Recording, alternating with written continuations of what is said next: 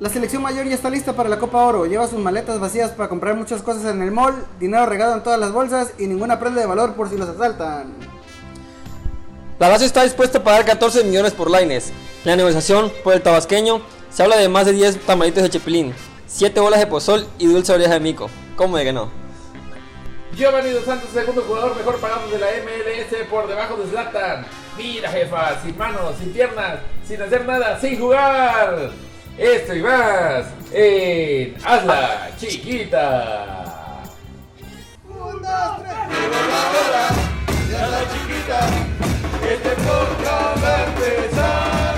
Es por tu tía, es por tu abuela, que no te la vas a acabar. Llegó la hora de Hazla Chiquita. Este podcast va a empezar. En la FIFA de Barcelona. Solo Dios no va a parar. Hola a todos, bienvenidos a Hazla Chiquita, el único espacio dedicado al fútbol que es muy fan de Chernobyl y tiene todos sus discos. En Spotify, en iTunes ya tiene toda la playlist armada para la fiesta. Chernobyl por siempre, desde que estaba en la cuna. Estaba en la cuna.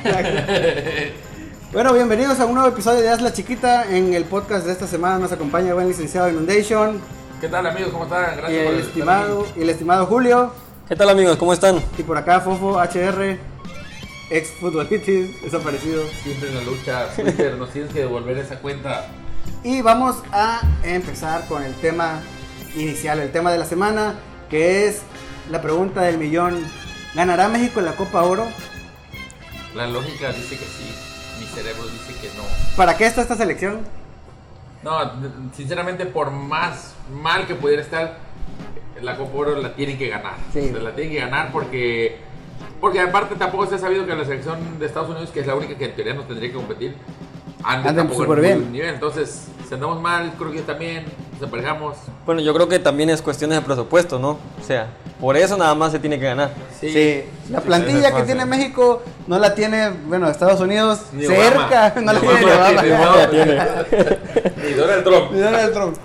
Sí, México tiene figuras de nivel europeo, de buen nivel, comparado con Martinica, Haití, sí. Cuba. El gran partido neural. Sí. Pero justamente ahí entra la gran, ¿cómo decirlo?, actitud mexicana. México jugando con estos equipos se pone al tú por tú. Veces, no siempre, porque hay veces que ha jugado como tiene que jugar, pero a veces es como que me bajo a su nivel y juguemos a nivel Martinica y juegan igual que un equipo. Sí, cierto, eso sí tiene razón. Entonces, en teoría no debería suceder una catástrofe, y si no se gana, si es un fracaso para la selección, en teoría se tiene que ganar. Espero que sí se la lleve. Ahora, esta selección llega con varias bajas, ¿no? Sí, y conforme a los partidos amistosos, otras bajas se presentan, sí. Cada vez se les. Pero a pesar de todo eso, yo creo que han mantenido un buen nivel la selección mexicana porque y han mejorado. ¿Han ganado ya? Sí. ¿No han jugado mal? Lo que se jugó, como se jugó en el último fue Ecuador. Ajá. Los últimos minutos que entraron los mismos que jugaron el primer partido, que se entiende que son los titulares, que es el titular, ¿no? El cuadro titular, Pizarro, Gallardo. Bueno, que Gallardo entró por lesión porque se lesionó el pobre Sánchez, pero se les vio, se ve todavía mejor que el primer partido que jugaron todos ellos contra Venezuela, que tuvo momentos, pero no se vea claro. Yo creo que Pizarro es una pieza fundamental en esa selección que tiene. Es un jugador que pues mientras no se lesiona y no se desaparece por algo. Algo preocupante que el goleador, el 9, en todos los partidos amistosos no ha metido gol. Pero fíjate, yo vi sus partidos ahora que antes de llegar a la selección y ahorita después de lo que vivió. No friegues, o sea.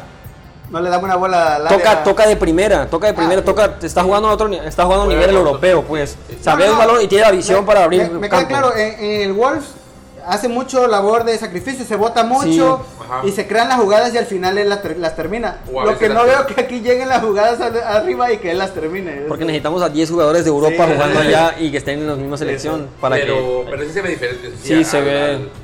Yo creo que desde que se fue allá bueno, no sé, yo creo que todo esto fue todo su trayecto europeo, pero yo hasta que lo vi en el Wolverhampton, ya definitivamente me cayó la boca. Yo era un anti Raúl. En Benfica era goleador y eso que entraba de cambio y metía goles. Nunca ha sido malo.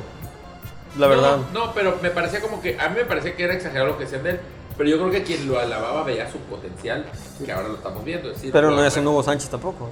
No es un Hugo Sánchez, no. Y también creo que va a pasar mucho tiempo para que tengamos un Hugo Sánchez. Yo creo que no es un 9, para mí es como un poste más. Sí, le llaman ahorita 9.5, ¿no? Ajá, que exactamente. Que aporta más a la creación que a la contundencia. Y sí se tiene que echar el equipo al hombro él, Pizarro.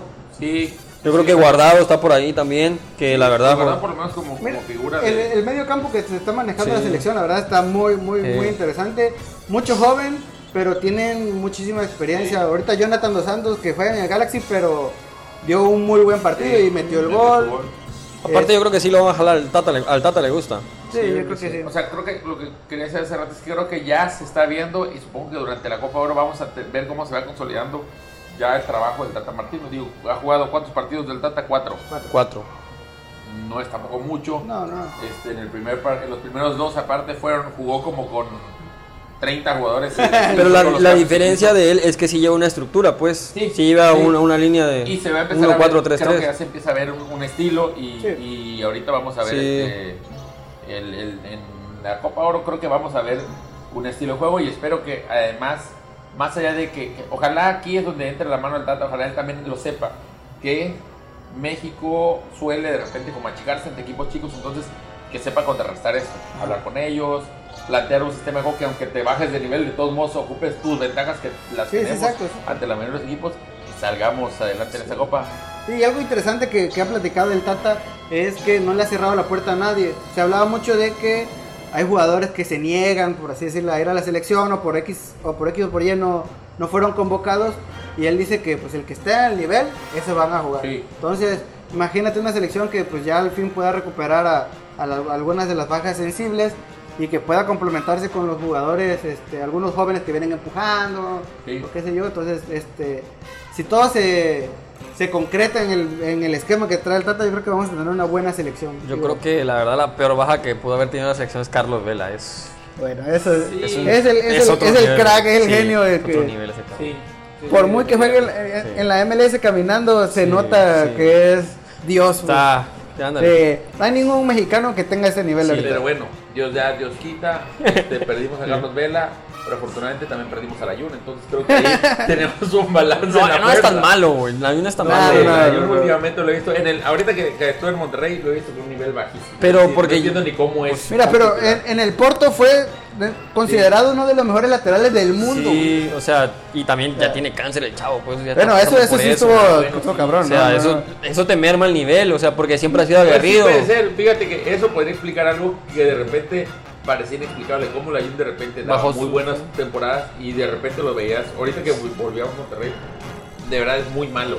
Bueno, yo creo que lo tienen ahí más como por ser la figura y que tiene el titular, o porque está Monterrey no tiene nadie mejor cubriendo ahí, y eso habla de una gran falta en Monterrey. Pero es uno de los pocos jugadores en México que es multifuncional. Ni la Epson esa que tenemos ahí en la casa te sirve tanto. ni la Picalica de Molinegro. Sí, lo puedes meter del lateral. Bueno, el caso es de que le mando un saludo a la Yur. ¿Sabes que es una broma, hermano? Fuerza a la Yur. Pero bueno, vamos a escuchar la opinión o el análisis puntual en esta bonita sección que llamamos Los Anales del Fútbol. Uh-huh.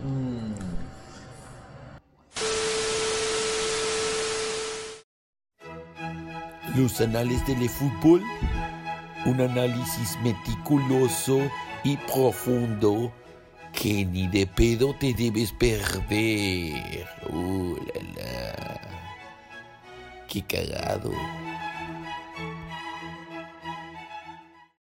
Hola amigos de Hazla Chiquita, estos son los Anales del Fútbol.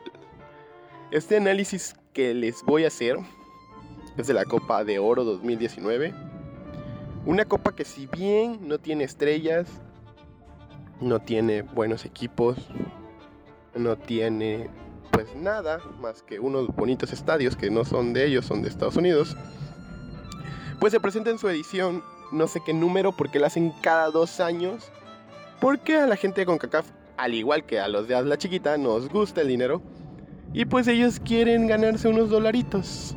Si ustedes creen que es coincidencia de que México juegue en ciudades como Pasadena, California, que es donde va a iniciar, pues no, amigos, no es coincidencia. México juega en ciudades donde hay más mexicanos, ya sean con papeles o sin papeles, ya ves que ahorita es un desmadre. Pero también juegan en ciudades donde hay estadios más grandes, porque saben que a los mexicanos nos mama el fútbol, nos mama la selección, y más cuando no estamos aquí en México. Entonces esos tipos pues llenan estadios y ellos hacen su agosto con el dinero. Agosto como Inundation. Bueno,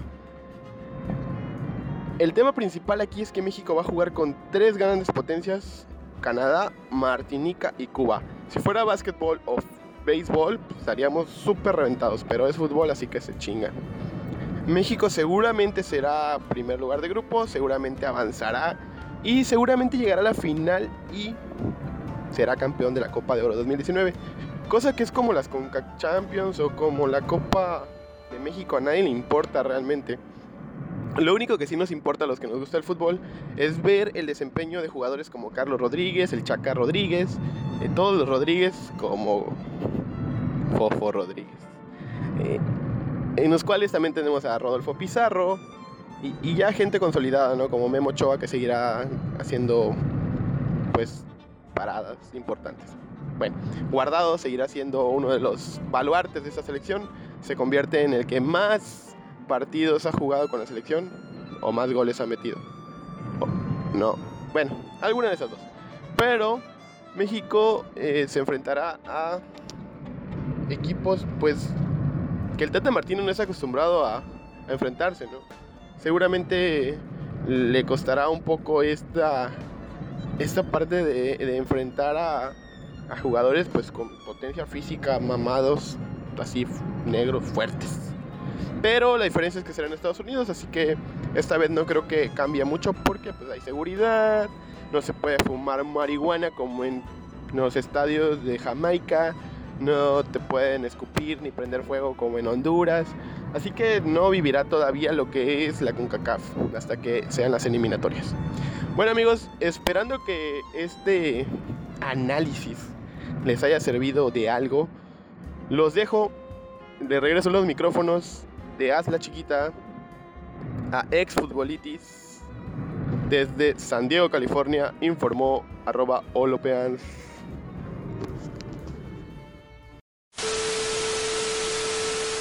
Pues estos fueron el análisis profundo de los anales del fútbol.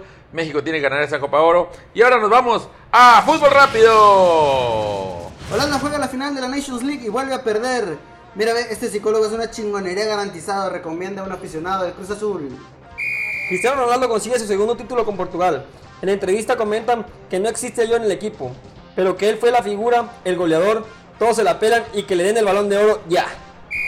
México derrota a China 1-0 en el Maurice, reveló el Esperanza de Tulón.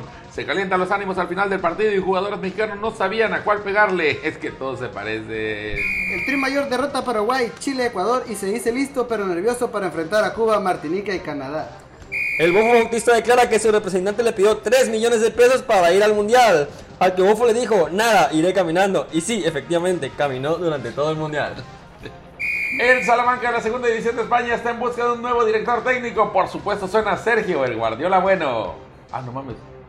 Esta vez sí es en serio, güey. Boca Juniors quiere renovar su plantilla y suenan nombres como el de Guiñac, Maxi Mesa, Toto Salvio, Daniel De Rossi, Ever Banegas, Cristiano Ronaldo, Lionel Messi, Freezer, Goku, Pikachu, Godzilla y los pretende todos a préstamo. Se revela encuesta Mitoski donde el América es el equipo que más seguidores tiene en México. Los otros equipos reclaman que la encuesta está amañada porque solo la hicieron en el reclusero norte. Eden Hazard pidió no ser comparado con Messi porque él no ha perdido ninguna final de Copa América, de Mundial, ni tampoco fue eliminado por el Liverpool después de ir ganando 3-0. Brasil le gana 7-0 a Honduras en amistoso sin Neymar y Venezuela le ganó 3-0 a Estados Unidos sin medicamentos, comida y agua. Neymar se lesionó en el partido amistoso contra Nicaragua. El equipo médico menciona que pisó mal y que por eso está demandado. Andrés Guardado es el mexicano con más victorias en selección. Hugo Sánchez lo felicita y le recuerda que no pierda la humildad y también que él no jugó nunca en el Real Madrid. Lobos de la UAP dejarán de dar lástima en Puebla y llegará Ciudad Juárez a dar lástima también. Japón elimina a México en el Mauricio Rebelo en penales. Tras eliminar el partido, los japoneses gritaban: Silolanda, Malicalmen. Giovanni Dos Santos muy cerca de llegar a Rayados de Monterrey. Todos los bares ya empezaron la pretemporada. Osvaldo Lanís regresa a Chivas. Era broma, ¿qué dijeron? Ya me fui a Europa, declaró el jugador. El Liverpool muestra interés por el Chucky Lozano. Todo a raíz de sus 2 meses de adeudo. Memo Ochoa le dice no al Atlas. Yo llevo 68 años diciéndole no, declara el título de la liga. Kylian Mbappé llega a los 100 goles como jugador profesional a sus 20 años y a ti todavía te lava la ropa tu mamá. Aparece el fichaje de Daniel Sturridge en la página de Cruz Azul. La liga reporta: es imposible ese fichaje porque Sturridge ya fue campeón. El Cruz Azul juega sin campeonatos. El Real Madrid hace oficial los fichajes del francés Ferland Mendy. Las primeras palabras del jugador fueron: mamá, le baguette se sous wima que le cruzano me le du fromage. La Liga de Fútbol Francés analiza cambiar de nombre por la Liga Uber Eats. El cambio incluye 15% de descuento en baguettes por cada gol. Compra mínima 8 euros, válido solo en París. Le Uber Eats, patrocínanos. Veracruz aseguró que, a diferencia de los WAP, ellos no se rajan y estuvieron dispuestos a pagar lo necesario para seguir siendo el peor equipo de la Liga MX. Otro tema muy importante que se presentó esta semana fue el Real Madrid, y no fue porque quedó eliminado de algo ni por alguna polémica. No. Tampoco ganó, Tampoco ganó. Sí. Fue por los fichajes que ha venido haciendo, ha soltado la lana, abrió la cartera, la renovación, y quieren hacer los nuevos Galácticos. Así es. Pues yo creo que nunca han dejado ser Galácticos porque siempre han tenido fichajes tops, ¿no? Sí. Incluido Chicharito. El más top sin la que... No, sí, bueno. Digo, lo intentaron incluso con gente que no se debía tanto fútbol, como el mismo James Rodríguez, que tuvo un mundial brillante y lo jalaron y obviamente ni siquiera funcionaba el equipo. Pero su intención siempre ha sido tener... No, para mí sí la movían. En el Madrid no era tan... Digo, es gusto del técnico también. Sí, la figura era Cristiano y ahí sí, no hay otro. Estoy juzgándolo bajo... Mira, aparte también Chicharito se veía muy bien en el Madrid porque es un jugador de área que necesita rematadores. Tierra, o sea, necesita gente que le abra el juego, pues, campo. Bueno, el caso es que ahorita, después de esa, yo creo que fue su último momento alto y de ahí Madrid empezó a bajar, primero lentamente y después en picada, de caída libre, los últimos meses. Y pues ahorita quieren limpiar eso. La afición es una afición exigente que quiere un equipo ganando todo el tiempo y buscan eso, ¿no? Se dieron fichajes importantes. Están hablando del que los mejores, el mejor medio que van a tener ahorita que es Hazard, Modric, Kroos, Casemiro e Isco. Sí. ¿Cómo la ves ahí? Es un mediocampo rudo, la verdad. Sí. Digo, el Barcelona apostó por mucha juventud, por proyectos a largo plazo, pero el Madrid fichando a Hazard ya es... Traes al mejor jugador de la Premier League. El Madrid siempre ha sido eso, ¿no? Lo contrario, digamos, lo opuesto a Barcelona en el sentido de que ellos no vienen a formar. Ellos con dinero van a comprar las estrellas que ya saben jugar y no les vamos a enseñar, sino les vamos a traer a que jueguen para nosotros. Algo muy particular que hace el Tigres, o sea, no es la comparación de equipos, pero él tiene el mismo modo grande. Que en un partido Tigres-Real Madrid seguramente ganaría Tigres, como por supuesto, dice... Lo dice Andy algo. Andy Rosales o algo así. Sí, es de nuestro analista del norte, Andy Rosales. Y bueno, ahora esto es la nueva... Buscan ser las nuevas figuras, y aquí también entra un asunto como el Real Madrid trajo a las nuevas figuras o las nuevas figuras van a ser grande el Real Madrid, y también está la duda si el Real Madrid va a lograr terminar de ser grandes a estas figuras, porque el Eden Hazard es el de los mejores de la Premier, pero creo que no es el jugador top del mundo. No, definitivamente no. Pero su paso en lo que haga el Madrid le puede hacer grande, en grande. Sí, exactamente. Sí, puede ser la catapulta, ¿no? Porque lo mismo este delantero que trajeron, Jovic del Frankfurt. Que sí, es cierto. Con Fire, pero no es un grande del mundo. Pero si hace una buena temporada aquí en Madrid, podrá convertirse en un grande del mundo. ¿Y qué equipo más grande lo va a comprar? Ya para arriba ya no hay. Es lo que les falta a esos dos jugadores. Eso hizo el Real Madrid con Benzema y con Pipita Higuaín, que Pipita venía de River y Benzema venía del Olympique, no, del Marsella, creo, no recuerdo. Pero venía de la Liga Francesa y se llegó a Madrid y ahorita es titular y... Bueno, hasta me disculpo, la verdad, hasta con James Rodríguez, que no estaba jugando en un equipo grande y... Pero ahorita Benzema ni de cagada lo van a sacar tampoco. No lo van a sacar. Entra, no, entre franceses se entiende dónde está el pedo. Sí, pero al final de cuentas, ¿cómo se llama? Ya tiene uno más, o sea, Madrid no se puede dar un poco de más tener un... No, claro, y la presión le caía muchísimo al técnico de que Benzema no podía meter los goles y aparte crear las jugadas, ¿no? Sí. Muchos le peleaban eso, que querían un killer. Se hablaba muchísimo de que traer a Lewandowski, de traer a jugadores consolidados, Cavani incluso, sí, jugadores consolidados para la delantera, pero pues optaron por la juventud de Jovic y bueno, en la Bundesliga la rompía. ¿Cuántos años tiene Hazard? Hazard debe tener unos 29. Ah, pero entonces ya va de salida entonces. Sí, no está. Pero Jovic sí es joven, ¿no? Tiene 21 años. Creo. Ahora, por otro lado, esto ya damos por hecho que ya no va a llegar Neymar, tanto sé que venía. No sé. En lo particular, si yo fuera presidente de la liga no lo traería. Yo la verdad no tengo mucha estima por el Neymar y no es por el rollo de ahora de su último mundial que fingió, no, sino en general nunca me ha parecido tan grande. Me parece que ese sí es de esas figuras que han inflado como que quieren venderlo como la nueva gran figura brasileña, de Brasil, pero Brasil obviamente anda como no, yo creo que sí la quedó corto, creo que la quedó corto. Me parece, sí.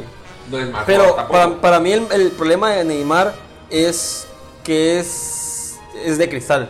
Sí, ese es un problema grande que tiene. Una gran figura, sí. Decir, ya no quiere arriesgar a veces, sí, ya no quiere. Sí, exacto, ya no juega. Lo que se habla que pues, tampoco yo no puedo afirmar 100%, pero lo que se habla que ya tiene ciertas exigencias muy divas, ¿no? En mi equipo no quiero que esté no sé qué. Sí, puede ser. Pero no sabemos qué se manejan ahí atrás. Pero pues bueno. A mí se cierra ya para Madrid. Les soy honesto, me gustaría verlo en el Madrid por el morbo, con el pique con el Barcelona. Por eso más que y podría aportar, de que aporta cualquier equipo que llega sano. Sí. Además de que también el Madrid sí necesita triunfos y demás, pero el Madrid también es una gran empresa y Neymar vende camisetas, Neymar vende boletos. Yo pensé que Mbappé iba a llegar.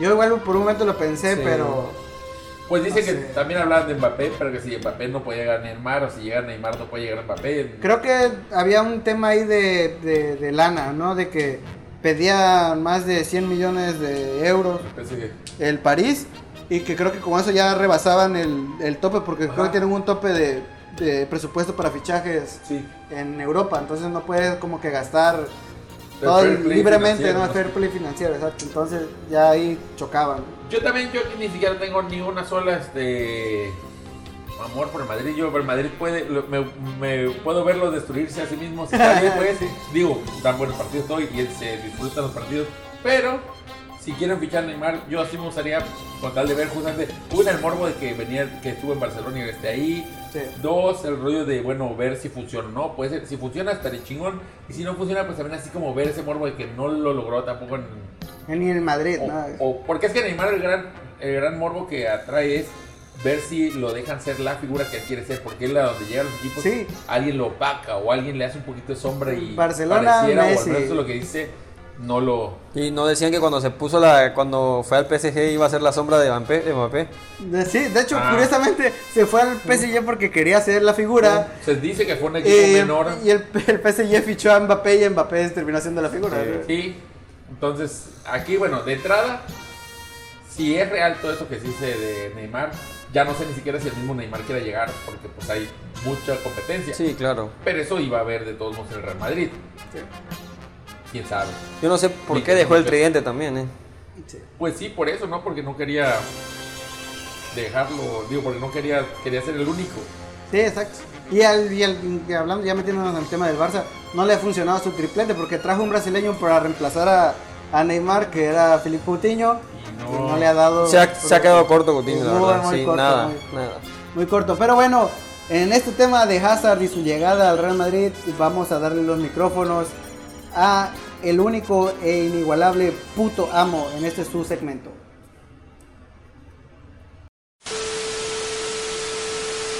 En esta sala, él es el puto jefe, el puto amo, es el que más sabe del mundo. Yo no quiero ni competir ni un instante.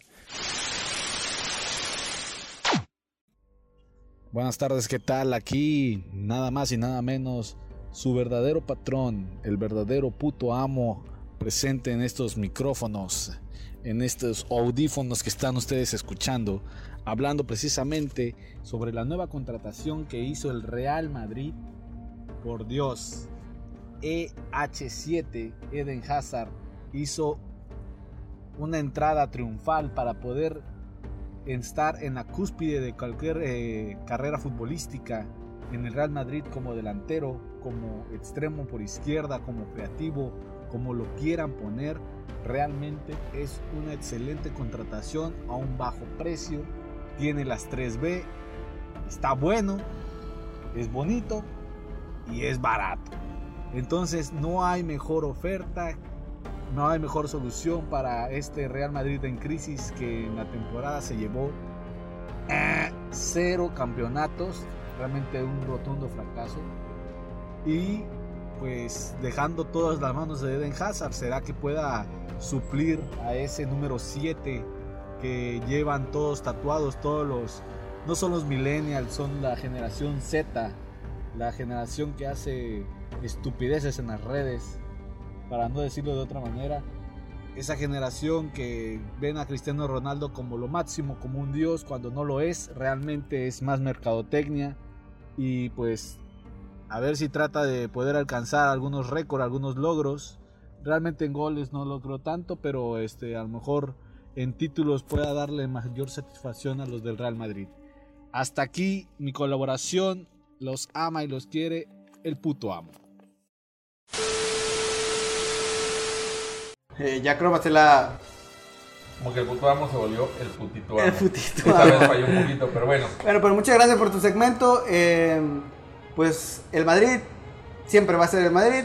Sí. Y siempre va a estar en las grandes competencias, y va a ser bueno verlo a nivel, ¿no? Para que de verdad haya partidos memorables como tuvimos esta Champions. Sinceramente, sí, yo sí disfruto ver de repente los bajones de equipos grandes como el Madrid, que claro, de uno debuta por primera vez, no ganó la Champions, no estuvo peleando la Liga, cambia el esquema de los torneos. Pero pues también se agradece cuando el equipo vuelve a su nivel. Y ahí eso que pasó con los equipos grandes como el Barcelona y el Madrid, la neta generó un montón de expectativa de que nadie se imaginó de que el Tottenham y el Liverpool, claro, ni Liverpool iban a llegar tan lejos, ¿no? De hecho, no pasó el Madrid, todo el mundo dijo, bueno, yo creo que esa madre es va para Barcelona. Sí, el Barcelona cayó y puta, pues yo no, luego pensamos, la Juve, es su año. Creo que nada, ándale. Yo creo que cuando estaban en la semifinal los cuatro, sí había cierto grado de favoritismo para Liverpool, pero más o menos creo que ya veíamos como todo posible. Es decir, Barcelona, Ajax, la final y ganando Barcelona, algo así. Sí, o sea, ya uno decía, ya aquí cualquiera puede ganar, pues. Iba a ser Barcelona-Madrid con cualquier equipo. Y justamente el hecho de que cambiaron. Entonces, eso también se agradece. Pero ya cuando recuperan su nivel, pues también creo que es de... Lo esperamos ya. Yo creo que en el torneo ellos no saben cómo esperar. No, claro. Y todos los ojos al debut de Eden Hazard. Cuando le den su número, porque no tiene número, seguramente va a ser el 7, probablemente. Sí. Y todos a la espera de ese momento. Sí, es bueno.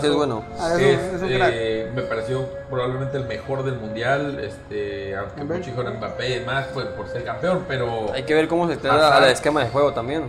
Ahora vamos a ver cómo porque cómo ahí ese vestidor impone, ¿no? Entonces... Sí, y también es otra cosa que de repente...